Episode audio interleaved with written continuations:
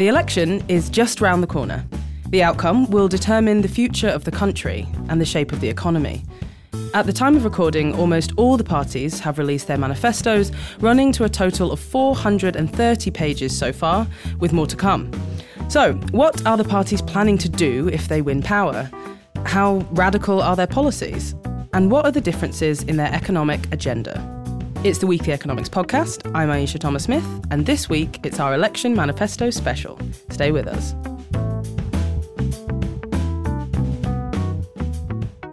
This is our last episode of twenty nineteen, and we're going out on a high. I'm really pleased to be joined by Anoush Chakelian, Britain editor of the New Statesman and co-host of the excellent New Statesman podcast. Welcome, Anoush. Thank you for having me. Thanks for being here. And also joining me, returning lovely friend of the pod, Miatta Fahnbulleh.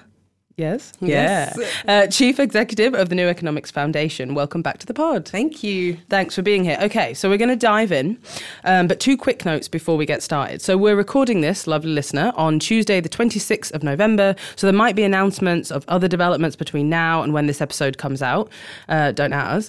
We already know that one of those developments will be the launch of the S N P manifesto, which at the time of recording is being published today, but they've made some announcements already, so we can discuss those. Um, and the New Economics Foundation Foundation is a charity, which means that we're not going to be giving any opinions on this episode about the parties or the candidates, at least we'll try not to. Uh, what we are going to be doing is covering the policies and helping you make sense of them and analyse which ones would help, say, protect the planet or build a more equal society and give everyone an, a say in how the economy is run. Or not. Okay, so uh, so we're going to start off with a general one. In a moment, we're going to go party by party and do a bit of a deeper dive, and then we'll look at climate right at the end. But before we do that, in general, looking at the economic approach from the main parties, what do you think is the big story of this election so far? Miatta, let's start with you. So I think for me, the big story is this was supposed to be a Brexit election. And actually, it's been about everything but Brexit. We've been talking about public spending. We've been talking about borrowing. We've been talking about investment. We've been talking about climate change. And for me, I think it's kind of instructive. I think in the end, it's talking about the issues that the country wants to talk about. It's talking about the issues that people care about, you know, public services on their knees. Um, and, you know, I think in there is a real opportunity because across the political spectrum, I think people are having to confront the reality of the challenges that we face.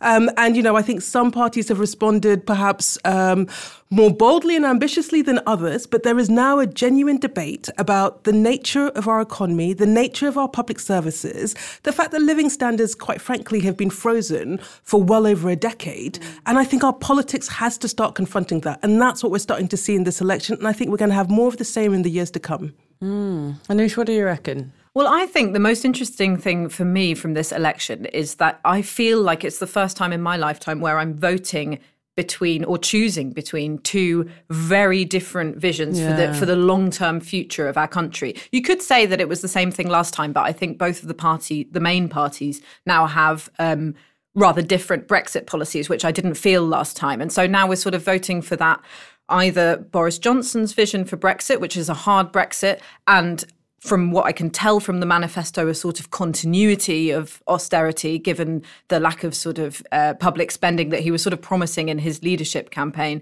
and in the and in the build-up of the election campaign until that manifesto came out that didn't show very much of a vision for spending. Mm. And then you've got Jeremy Corbyn's vision for the country, which, as you've just laid out, is is a huge, you know, radical upheaval, um, a sort of different vision for how the economy's run. Mm. So I think that gives voters a real choice, which democratically is a good thing. But when you go out on the doorstep, which we've been doing a lot as a team at the New Statesman, people seem not to be enthused by that opportunity that they have. So I think it's about mm. communicating that to voters, because at the moment it's, oh, you know, I'm fed up with it. I can't believe we have to go out and vote again. I'm mm. fed, I don't like the way that I see M Ps behaving on T V. You know, there's not that much enthusiasm for either of the two main party leaders, which I've heard when I've been out um, reporting in different constituencies. And so it's strange that that translation of this sort of most important election in terms of our future hasn't quite sort of made it into people's um, sort of appetites to go out and vote yet. And, and f- from the door knocking stuff you've been doing, would you agree with uh, what Miatta was saying, that Brexit is not as high on the agenda as we would have thought? I actually think that's true. So you'll, whenever I interview a Conservative candidate in a seat, they like to repeat the slogan that I won't say on, on this podcast, mm-hmm. but and say this is what everyone's telling them on the doors. But even when you go round those same doors or in the same town or, or you know, speak to people in the area, that's not what people are saying. Even if they're saying they'll vote for, vote Conservative, I don't think this is a this is a Brexit election. But I think the the looming prospect of Brexit, if uh, the Conservative Party wins, uh, makes it a sort of election about our futures in, in a way that we've not had an election before. Mm. Well, I want to dive into the Conservative manifesto in a second, but just before we do, Miatta, in, in terms of looking across the parties at the moment, would you say that there's more alignment than maybe we expected at what's coming out in the different manifestos, or are, are they all, are they really radically different? So I think um, if you'd asked me this question um, before the Conservative Party manifesto came out, I would have said, actually, there's been a big shift. So you take something like social housing, yeah. right, which for a really long time, no one was really talking about social housing. And we had Labour coming out with one hundred fifty thousand homes a year, the Lib Dems one hundred thousand homes a year. I think the Green Party was sort of similar numbers. Um, and, and actually a sense that you need the public sector to build again. You know, that's a big shift from where we were.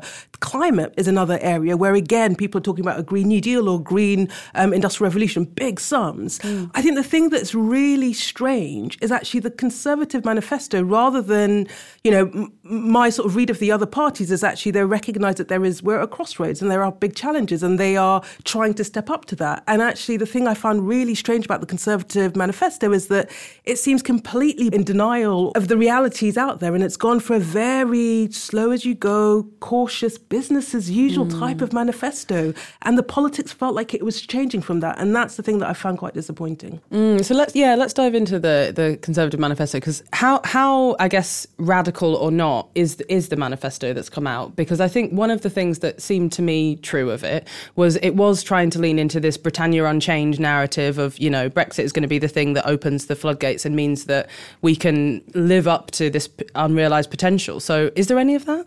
I think that those Tory M Ps, many of whom are in the cabinet now, who initially wrote the Britannia Unchained sort of vision for our country, will probably be quite disappointed by this mm. manifesto, because not only is it not radical in a libertarian way, you know, Boris Johnson ditched yeah. his pledges to Tory members when he was running for uh, running to be the party leader about cutting corporation tax and also taking that higher uh, mm. tax band up for higher earners. He di- he ditched those two things, um, but also there's there is quite a lot of public spending in there. I mean, it's very modest c- compared to what we thought was going to be in there, but but there's enough in there that your Priti Patels are going to be a bit like, well, why do we need to fund these, you know, the health service or the education system much more? Because, you know, it's not the government's fault that people are living in poverty, like she said in an interview recently mm. when she was up campaigning in Barrow.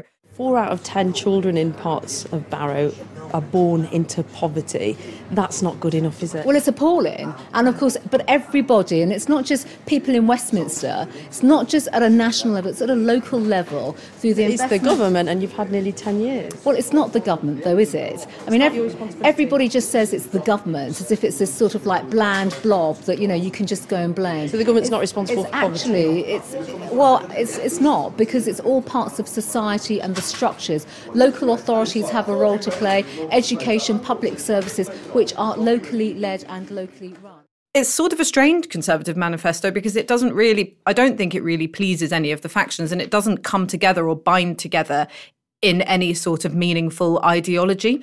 That said, this idea of trying to keep it steady as you go, safety first, is probably quite sensible from a Tory strategist perspective, considering what happened to the Tory manifesto last time, mm-hmm. where you speak to activists and they say that their reception on the doorstep changed overnight when that manifesto mm-hmm. came out, because of the so-called dementia tax policy for social care that was in it. Um, and you'll notice an absence of social care policy in this current manifesto, even though Boris Johnson in his first speech as Prime Minister said, we have a clear plan that we've prepared, um, we want to solve social care once and for all. That's, that's nowhere to be seen. Mm. So we've talked about what's not in it. What is in it, Miatta? That's a very good question. Um, so, I mean, look, that they, they, they, they've sort of got commitments around increasing spend on the capital side. Um, they've got some modest commitments towards increasing day-to-day spend uh, to do things like investing in training nurses, um, creating two hundred fifty thousand um, childcare places. Uh, you, so it's there are commitments in there. Mm-hmm. Um, I think the thing that I think the thing I keep going back to is, you know, they they agree that the economy is not working for everyone. You know, Boris Johnson had the opportunity to just junk that and say, well, that was May's analysis, that's mm. not my analysis. But actually, they haven't refuted that. They agree that. Um, they agree, uh, you know, the fact that we've got a kind of climate emergency.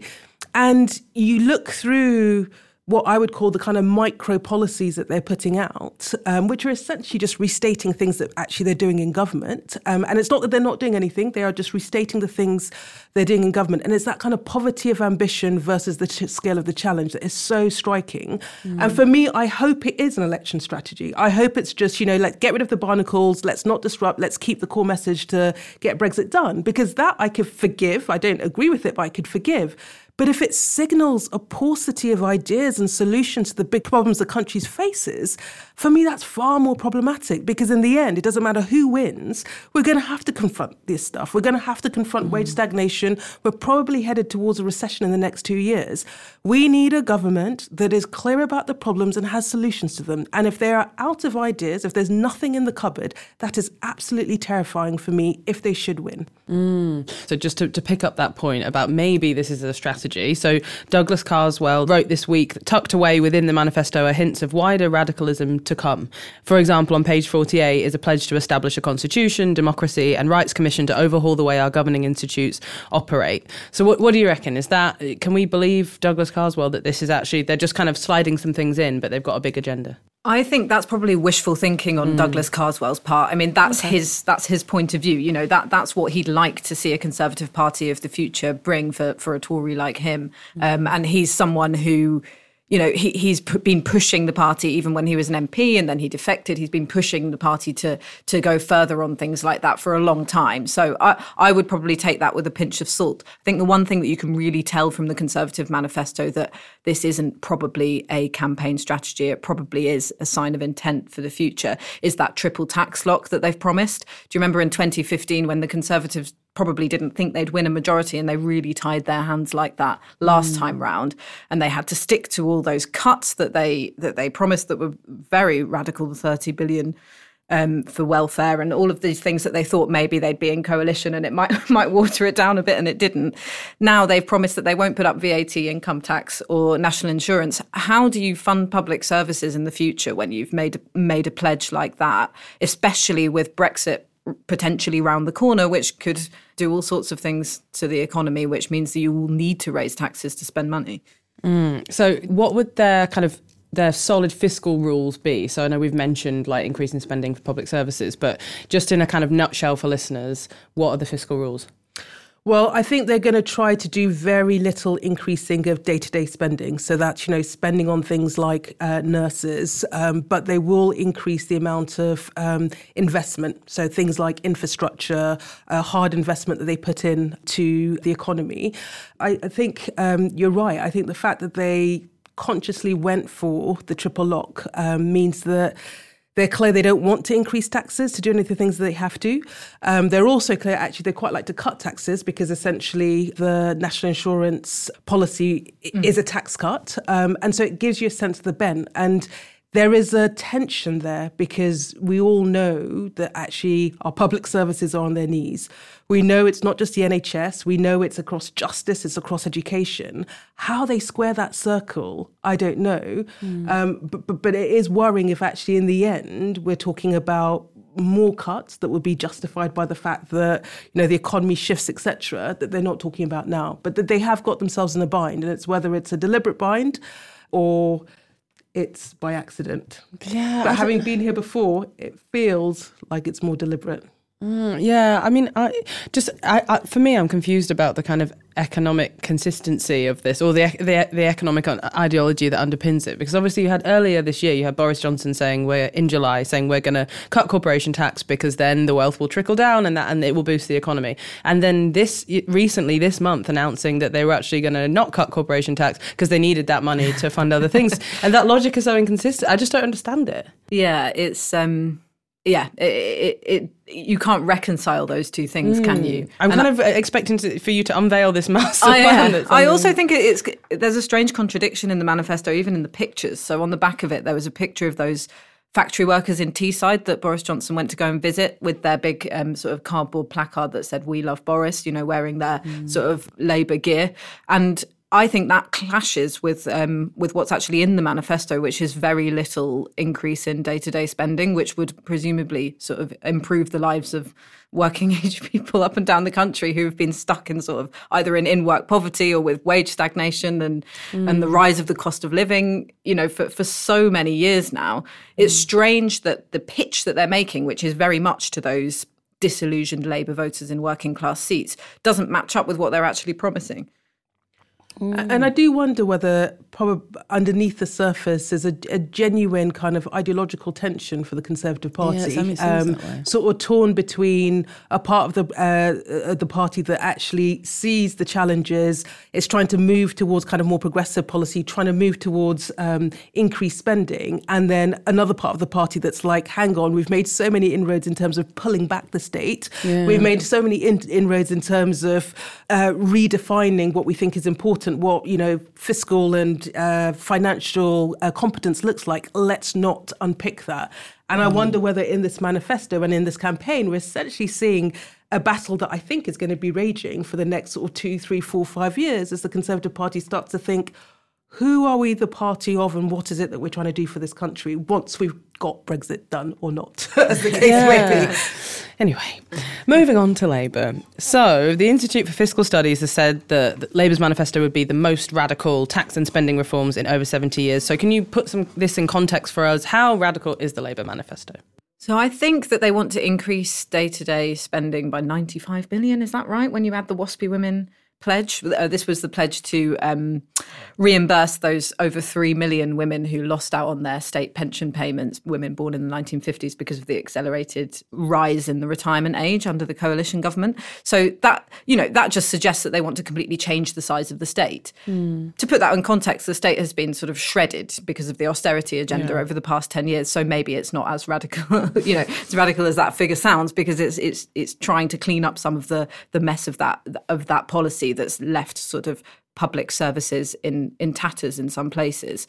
And also, if you look at sort of how much France spends or how much Germany spends, that's not so different from how much um, the Labour manifesto is aiming to spend. Mm. And they're functioning capitalist economies. So, you know, to put it in that context, it's not some big, scary, yeah. huge change for the country. But I suppose in terms of British politics, it's the kind of policy that people would hear on the doorstep and, and not expect. You know, they've not heard those kind of huge figures before. Mm.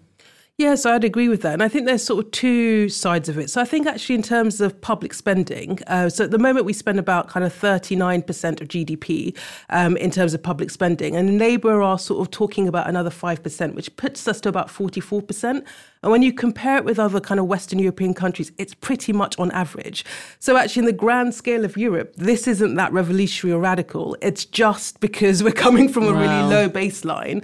But the really interesting space to me then is actually the reform agenda, the sort of structural change that they're also talking about. So yes, spending is part of it.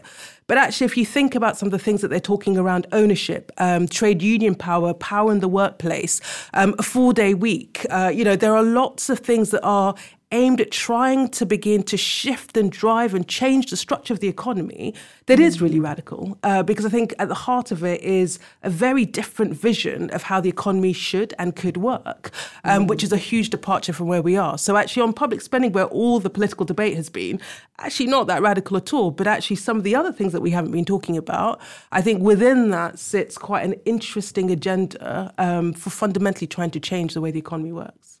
Can you like kind of offer us a bit of an explainer on, in the Labour manifesto, who actually would be taxed more and maybe how much and what does that mean? So for, for taxing people, they're saying it's the top five percent of earners. So that's over earning over eighty thousand. Not uh, if you're that guy. Yeah, not if you're that guy, yeah, you yeah. know. Um, he did not think that. Bless him. Um, I am one of them people that he will tax more. And I am nowhere near in the top five percent. So I'm calling you a liar right now.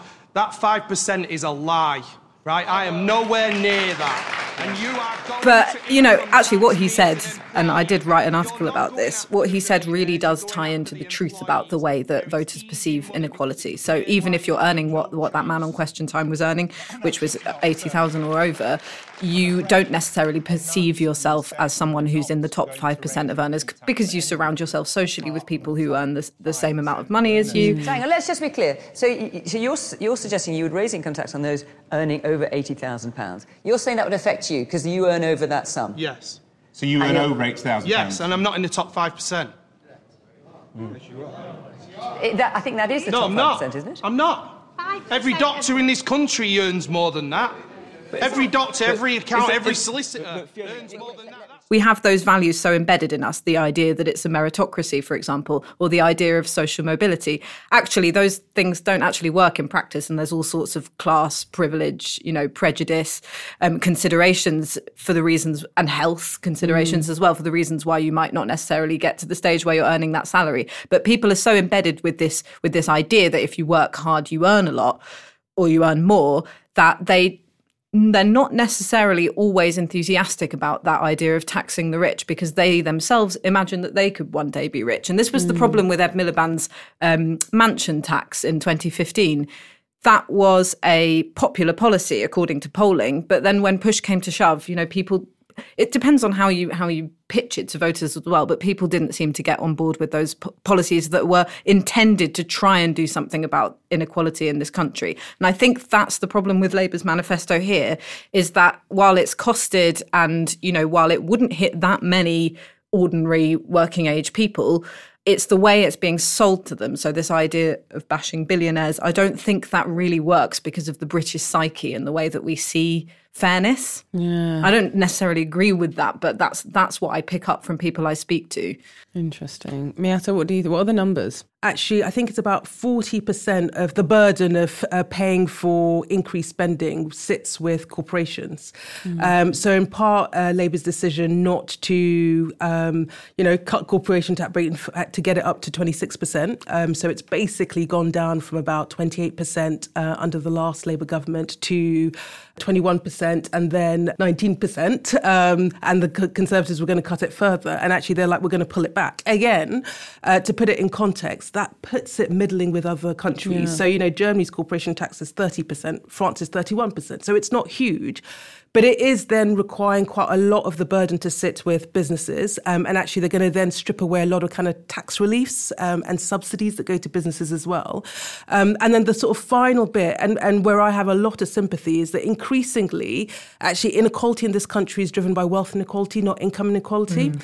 And yet we don't tax wealth. We don't tax wealth at all. So can you just explain what that means? Yeah, so if I um, am earning thirty thousand pounds in income, Um, I pay about thirty-two percent tax. Mm-hmm. Um, if I'm earning thirty thousand as a dividend, um, either because I own my own company and I pay myself dividend, or, you know, I have a share, I pay eight percent tax. Wow. So, and is that the same on property? Like if you get it from properties you own? Capital gains. So mm. it's such a huge discrepancy, particularly when you allow that increasingly, you know, partly with the property market, but also with other assets, you know, more and more people are accumulating wealth through assets rather than through income, and yet we just don't tax it properly. So actually one of the things that they're talking about is rebalancing it.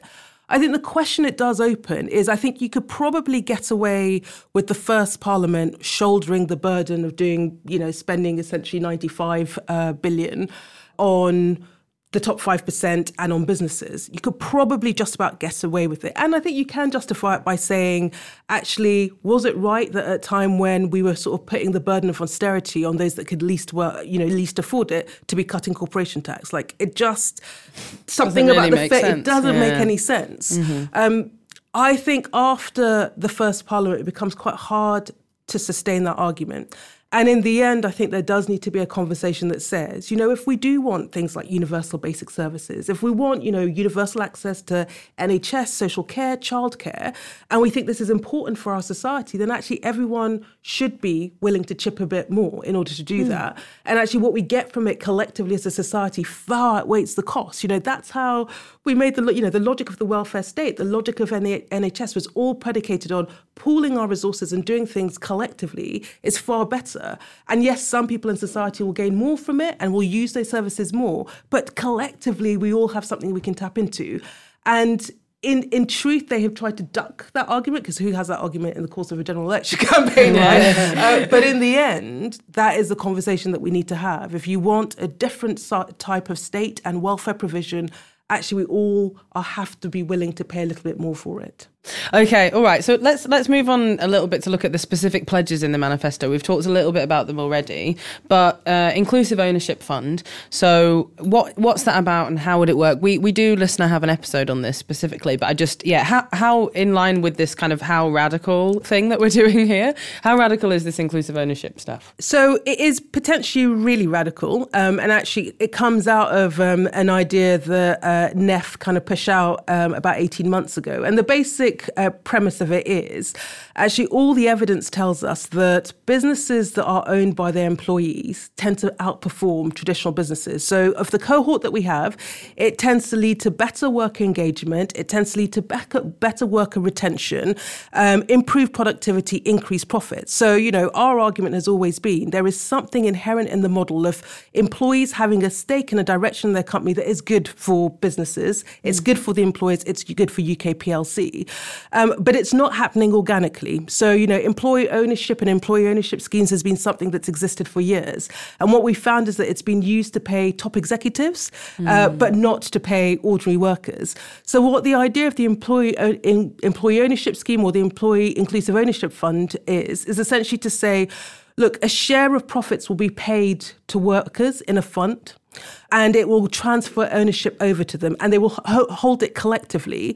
Um, and, you know, the proposal that's been talked by uh, Labour is to say, well, look, we'll, it'll basically be capped at a kind of one percent transfer every year, which is the same as we currently exist, that currently exists for executive pay, um, up to ten percent. Mm-hmm. Uh, but what that does is that actually it creates quite a potentially powerful pool that is worker-owned. So if ten percent of a company is owned by workers, mm-hmm. if you think about things like management buyouts, actually it suddenly becomes quite tricky. So it's about it's not just about the fact that it will yield dividends and a return uh, to workers, but it's the voice and the stake it gives them in the direction of the business, for me, that is potentially transformative. Mm-hmm. Um, and I think the thing that then Labour has kind of added to it is to kind of apply a cap that says, actually, the most that you can be paid out is about five one hundred pounds, and then everything above that we basically pool into a social fund. And I think the manifesto says that that social fund will basically be pl- uh, ploughed into paying for apprenticeship, green apprenticeship levies, um, I think is where they ended up with. Mm. Okay, all right, so that's inclusive ownership. Let's have a quick chat about social security, because, you know, it's a Tuesday night and I've had some wine. Uh, so the economist, Francis Coppola, Coppola, I'm so sorry, Francis, said on Twitter today that there are no practical proposals for benefit reform, just vague promises in the manifesto to replace the D W P and abolish universal credit. And there's no talk about reversing cuts or anything like that. This isn't ending austerity. What do you make of that? Well, in the Labour manifesto, it's quite interesting because that's where the rhetoric and the reality slightly clash, because they've been saying that they will scrap universal credit, which mm. is the sort of uh, notorious and infamously flawed uh, welfare system um, that the Conservatives introduced. What's interesting is when you actually look at the policy detail, the Labour Party want to change everything about the policy that people who work on the front line of those services and people who use universal credit say is wrong with it. So one of the big problems with it is the five-week wait that's built into it by design. So when you move on to universal credit, you have to wait five weeks before your first payment, which is sort of driving up f- food bank use yeah. and just putting people, you know, in, into precarious situations, potential evictions, et cetera. So that's one of the big problems with it. There's all sorts of other problems with it as well. And Labour has sort of laid out all of th- that it wants to reverse or change all of those things. So it looks like a radical reform of the system rather than scrapping it altogether. But because they've said they want to scrap it altogether, that then leaves them vulnerable to the accusation that actually they haven't proposed anything in its place. Okay, um, that and makes sense. You know, so that's the problem. That's mm-hmm. the problem with the rhetoric versus what they actually want to do. But if you look at the charities, the food bank charities, but also the Citizen Advice Bureau, people who help people with their benefits, it's all of the changes that they've been calling for for a really long time. Okay. Remember when the, the U N inspector came and, and inspected poverty yeah. in the U K, hit, one of his big things was universal credit and its flaws. Miatta, social security. So, yeah, I mean, look, it, it, it's strange because I think there is a big gap. You know, Labour signals um, minimum income protection, but don't really flesh out what that looks like. You know, for us, this is an area that we're really interested in uh, because we've been doing quite a lot of work as to what actually minimum income protection could look like. Um, and we think in part it's about, you know, what we call a weekly national allowance. So this idea that whether you're in work or out of work, there's a kind of basic income that you get. Like uh, a U B I? No, not like a U B I, not okay. like a U B I, but it's a kind of minimum income floor that says, actually, there is a floor below which no one should be able to fall. So that's enough income that allows you to make sure that you can feed your kids, that probably allows you to kind of pay your energy bills. And that's something that everyone should get, irrespective of whether they're in work or out of work. And where we cap it is at the kind of very top end um, of earners. And then alongside that, actually thinking about a wholesale overhaul of universal credit, um, in part plugging the funding gap that means it doesn't work in the way that it does, that it should do. So the idea of actually a single payment um, that's aligned and it's easy for users is the right one, but we just haven't funded it in the right way. Um, and we haven't provided some of the kind of protections around sort of childcare that we need to. So we think that actually if you combine a different version of universal credit with a weekly national allowance, we could probably get to the sort of social security system that actually is fit for purpose, particularly when you imagine that we're moving to a towards the labour market where increasingly people are going to be in and out of work a lot more than they have done traditionally. And at the moment, none of the ideas that have been kind of muted quite gets there, but we think we might have the answer. Mm. Okay, we're almost there with the Labour manifesto, but I want to touch on the civil service. Um, so one of the questions that's come up is whether the civil service uh, will have the capacity to deliver the scale of spending and reforms um, that, are, that we see in the Labour manifesto. Um, do you reckon the civil service will be up to the job? um, so I, I think there's a huge challenge. So if you think about the programme that Labour has set out, you know, you just think about their kind of nationalisation agenda. I mean, that in itself is an entire programme for government just in one area. Oh, yeah, the admin. So it's hugely, hugely ambitious. And I think the truth is it will require quite a step change on the way that civil service work in order to deliver it. Um, so, you know, when people talk about, you know, can we deliver, I, I think it's going to be a real, real push.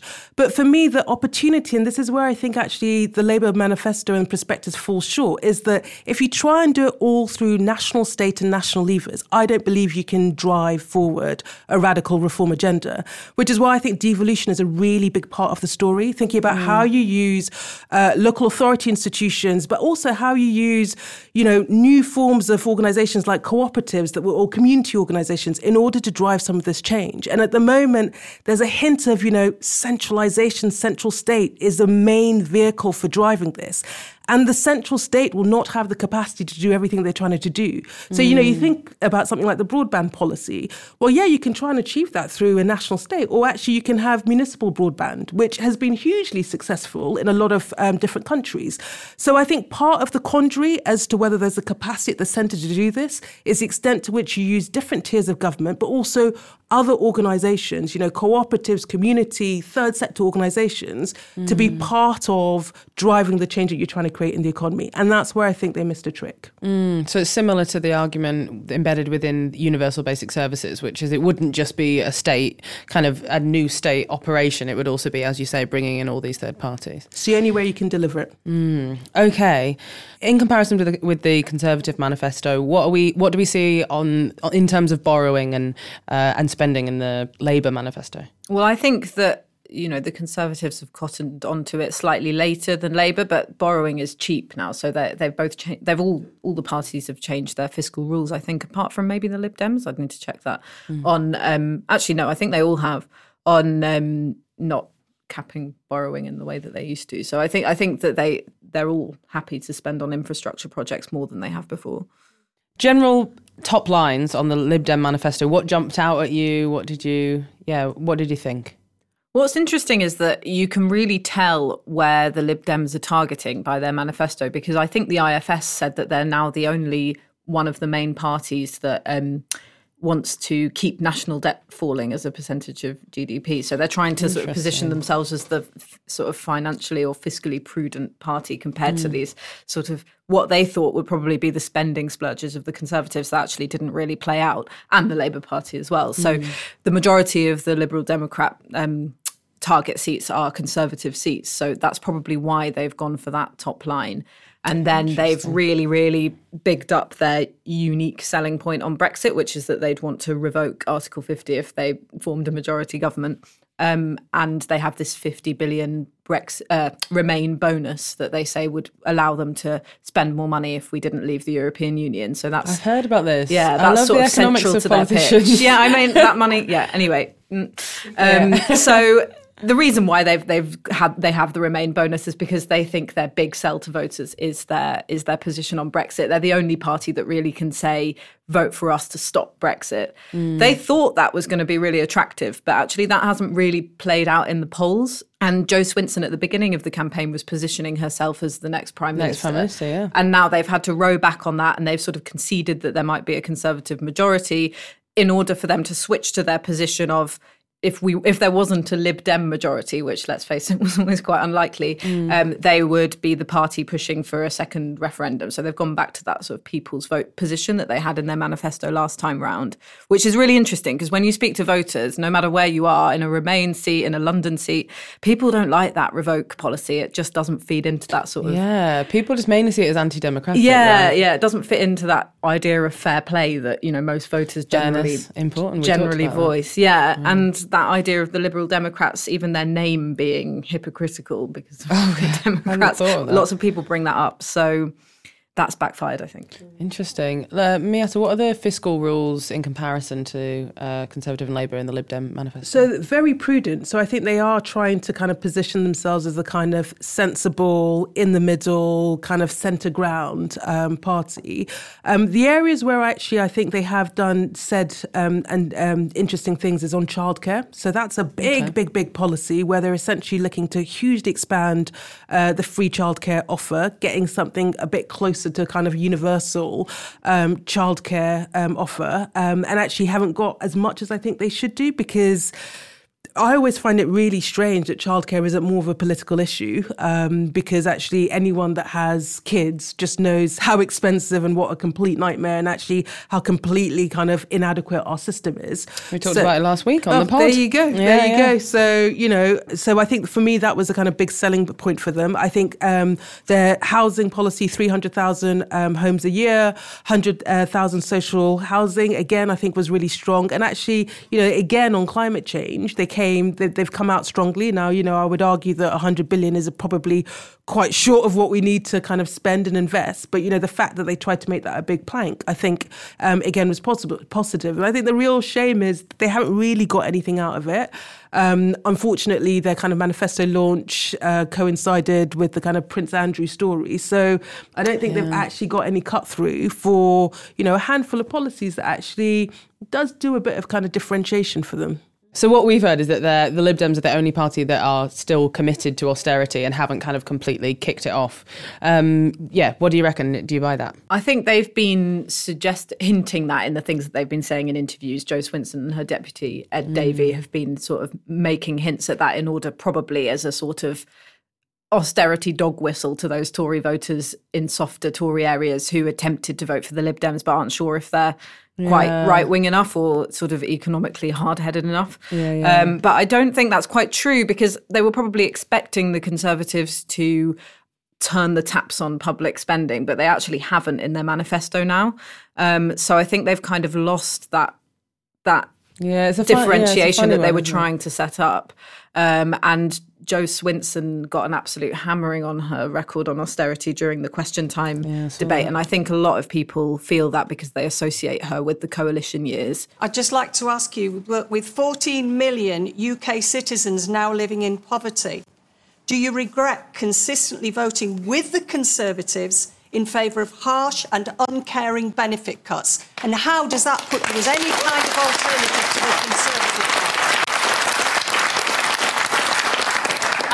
I mean, I absolutely recognise the issue that you're raising, and the bottom line is that there are far, far too many people in our country living in poverty, and life is too hard. And we did not get everything right. So should we just look at your voting record?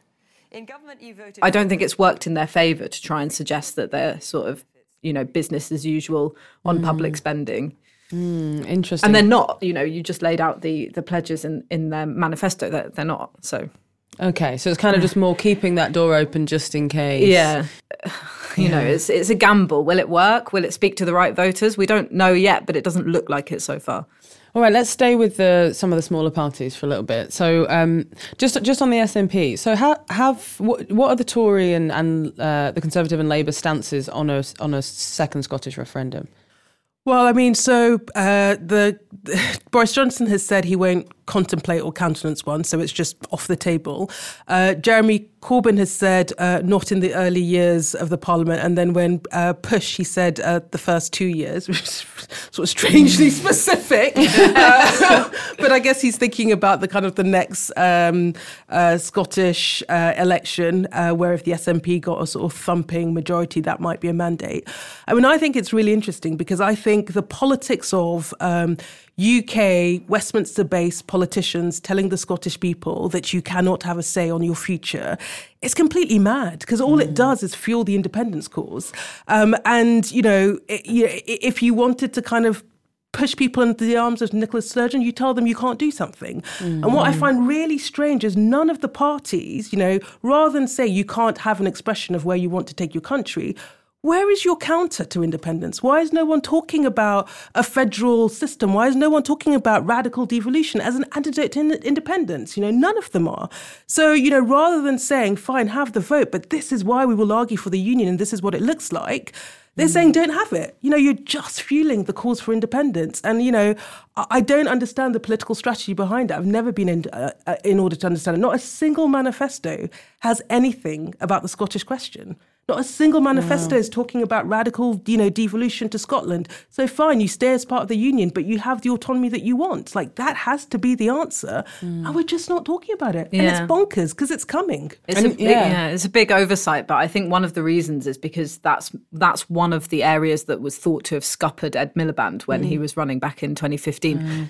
when the Conservative um, sort of line on Labour was that they would be working with Nicola Sturgeon, and that really put off a lot of voters, a lot of voters for whom the union is really important.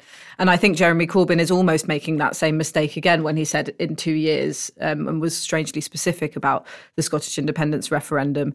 And also when they were both asked, Boris Johnson and Jeremy Corbyn, in that debate about what was more important, the union or I can't remember what, what the question was, but um Boris Johnson was like, the union, of course, always. I think it was the union or Brexit. And Jeremy mm. Corbyn didn't give quite a, quite as straight an answer to that, which I think was a big mistake, because it is, like you say, it's a big thing in this election, but it's also more important to people than than you think.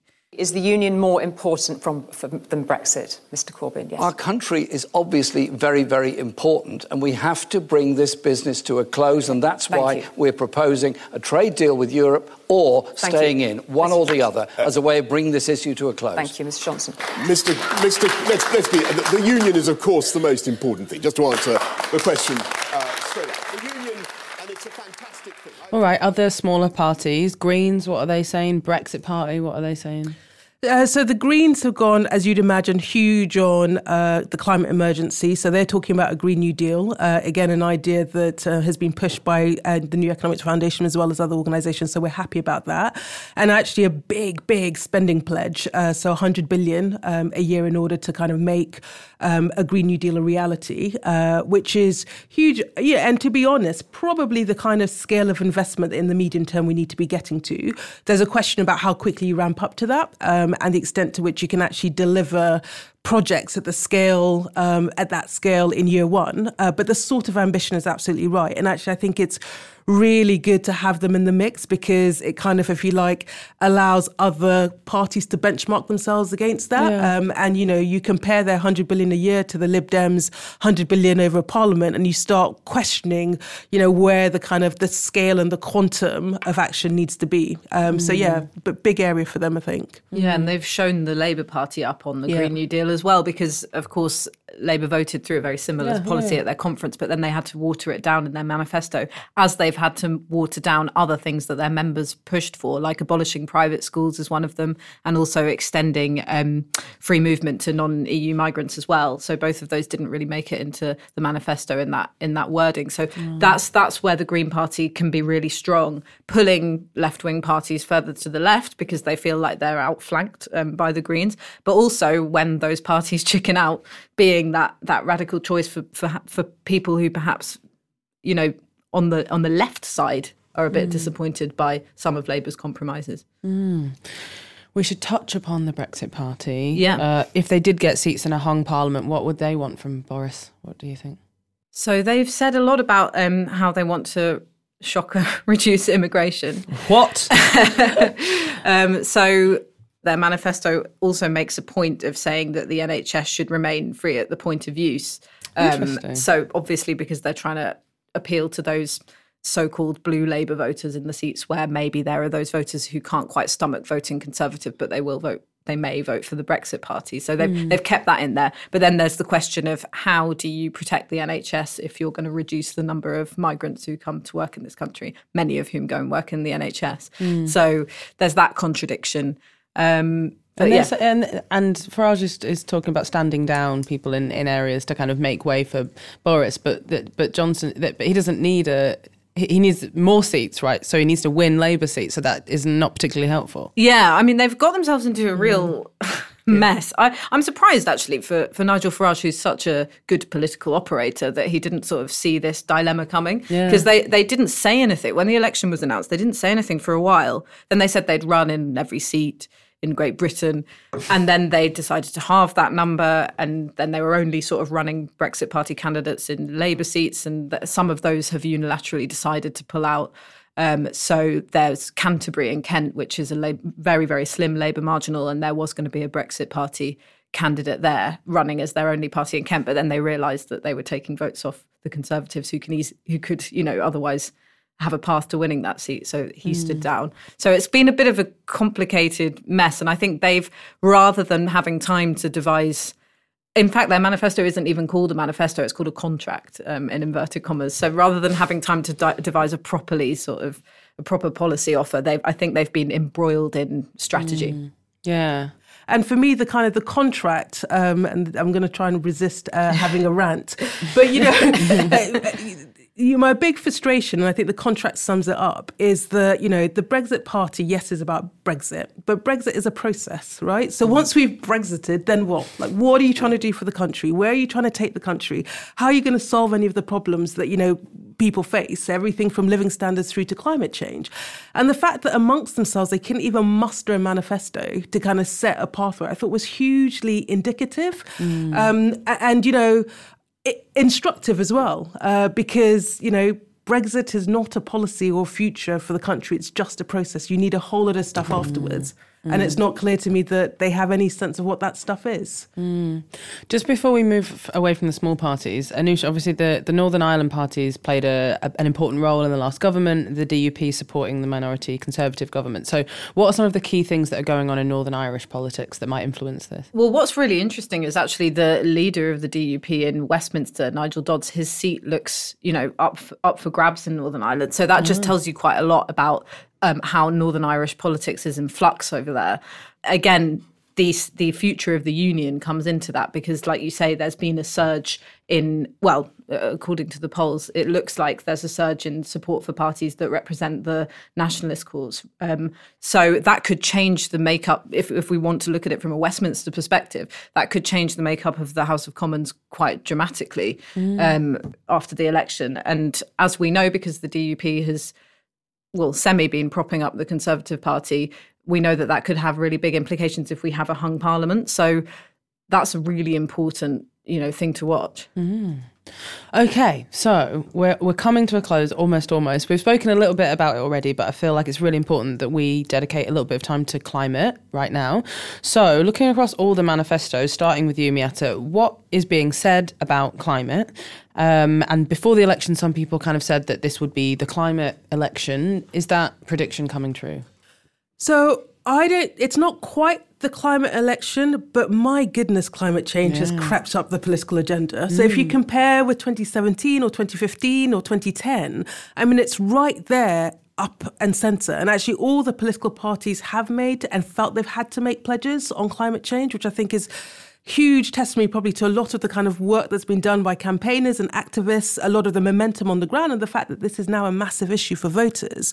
You know, we, we would always argue that we need far more pace and ambition, but actually there is a shift and there is a move. Um, so, you know, the twenty fifty uh, commitment, which, you know, doesn't go far enough, but, you know, it is an advancement on where we were before, that we're not talking about net zero uh, by twenty fifty. We need to bring it back and we need to keep pressure on doing that.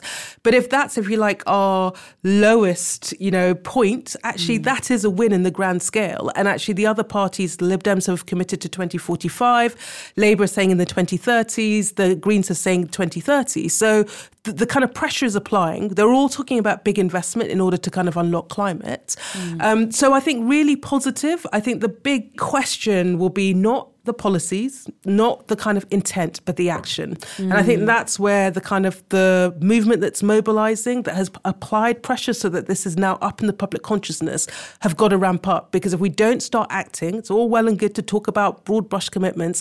If we don't start acting, if we don't start driving policy change, we're not going to do what we need to do. And that, I think, is a real battleground going forward. Mm. And it's just from your kind of door-knocking experience and talking to people, is climate on the agenda? Are people talking about that? I can't say actually that I've heard that many people bring it up sort of organically on the doorstep um, so far. Um, and I think, you know, a, an extreme example of that was when Jeremy Corbyn mentioned that the poorest people in the world yeah, would be affected. Most, yeah. and, and he was sort of, oh, God, here Cheered we go at. again. Yeah. yeah so, you know. It's the biggest, the most massive issue facing the whole world.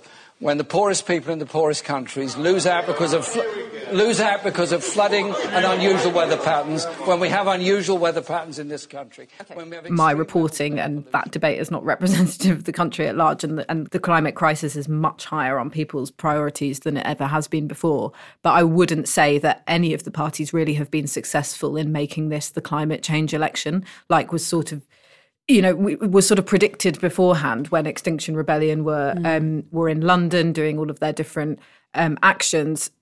It seemed to be on top of even, you know, Conservative ministers were, were were saying that it was the top of their agenda and being asked about it in every interview. And it seemed to be a real shift. I think since election campaigning has kicked in, sort of gone back slightly in terms of what candidates are saying to people on the doorstep and what and what they're hearing from people as well, which is a bit of a shame. But of course, politics is about leading. It's not it's not just about, you know, hearing what, what people say and, and echoing it back in the House of Commons or or trying to underplay things just because it doesn't necessarily affect someone's day-to-day life mm. in that urgent way that they'll say it to you on the doorstep like they will about potholes, for example. Yeah. But um, it's a December election. I do think effects of climate change will actually play, whether it's conscious or, or unconscious, because you've seen the effect of the floods mm. in, in the Midlands and, mm. and in Yorkshire as well.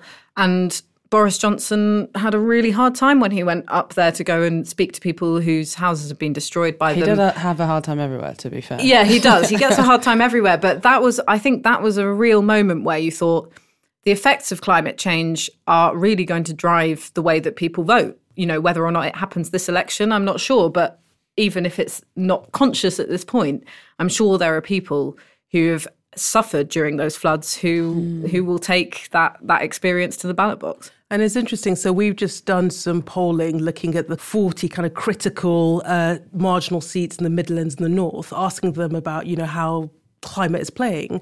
And actually, you know, seventy percent of the people that were polled said that climate change was a kind of decisive factor for how they're going to oh, vote wow. in the election. Oh, wow. um, so it's definitely a kind of, it's definitely a feature. And I think probably the proximity around yeah, flooding definitely. probably is also kind of playing into it. Yeah. But again, I think that this is a new norm. Uh, so expected to have it to be having more and more of a bearing on our politics as we go forward. Mm.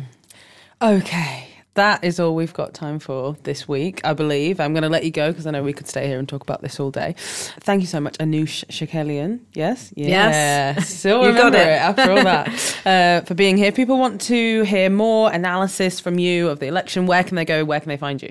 Um, so you can go to the new statesman dot com or you can listen to the New Statesman podcast um, and you can read our weekly magazine as well, which is sold in most shops. Wow, so yeah. everywhere. Okay. Everywhere. What, what? I'm everywhere. Amazing. And Miatta Fahnbulleh, um, head, no, not head, chief executive also head, I don't know, just like powerful person um, at N E F and in the world. If people want to keep up with you and, and find out more about all the stuff you're doing, how can they do that? Uh, so go to our website, uh, new economics dot org. Uh, um, follow us on Facebook uh, and on Twitter, um, as well as I'm on Miatta um on Twitter as well. And then you can see what we're up to. Okay, amazing. Uh, so that's actually it for this series as well, lovely listener. We will be back in twenty twenty. Um, the Weekly Economics podcast is brought to you completely free and without any mattress adverts by the New Economics Foundation. N E F is a charity and does lots of wonderful research and campaigning to help make the economy work for everyone. So if you've enjoyed this series, please support N E F's work with a monthly or one-off donation by going to new economics dot org slash donate. We'll put that link in the description for this episode.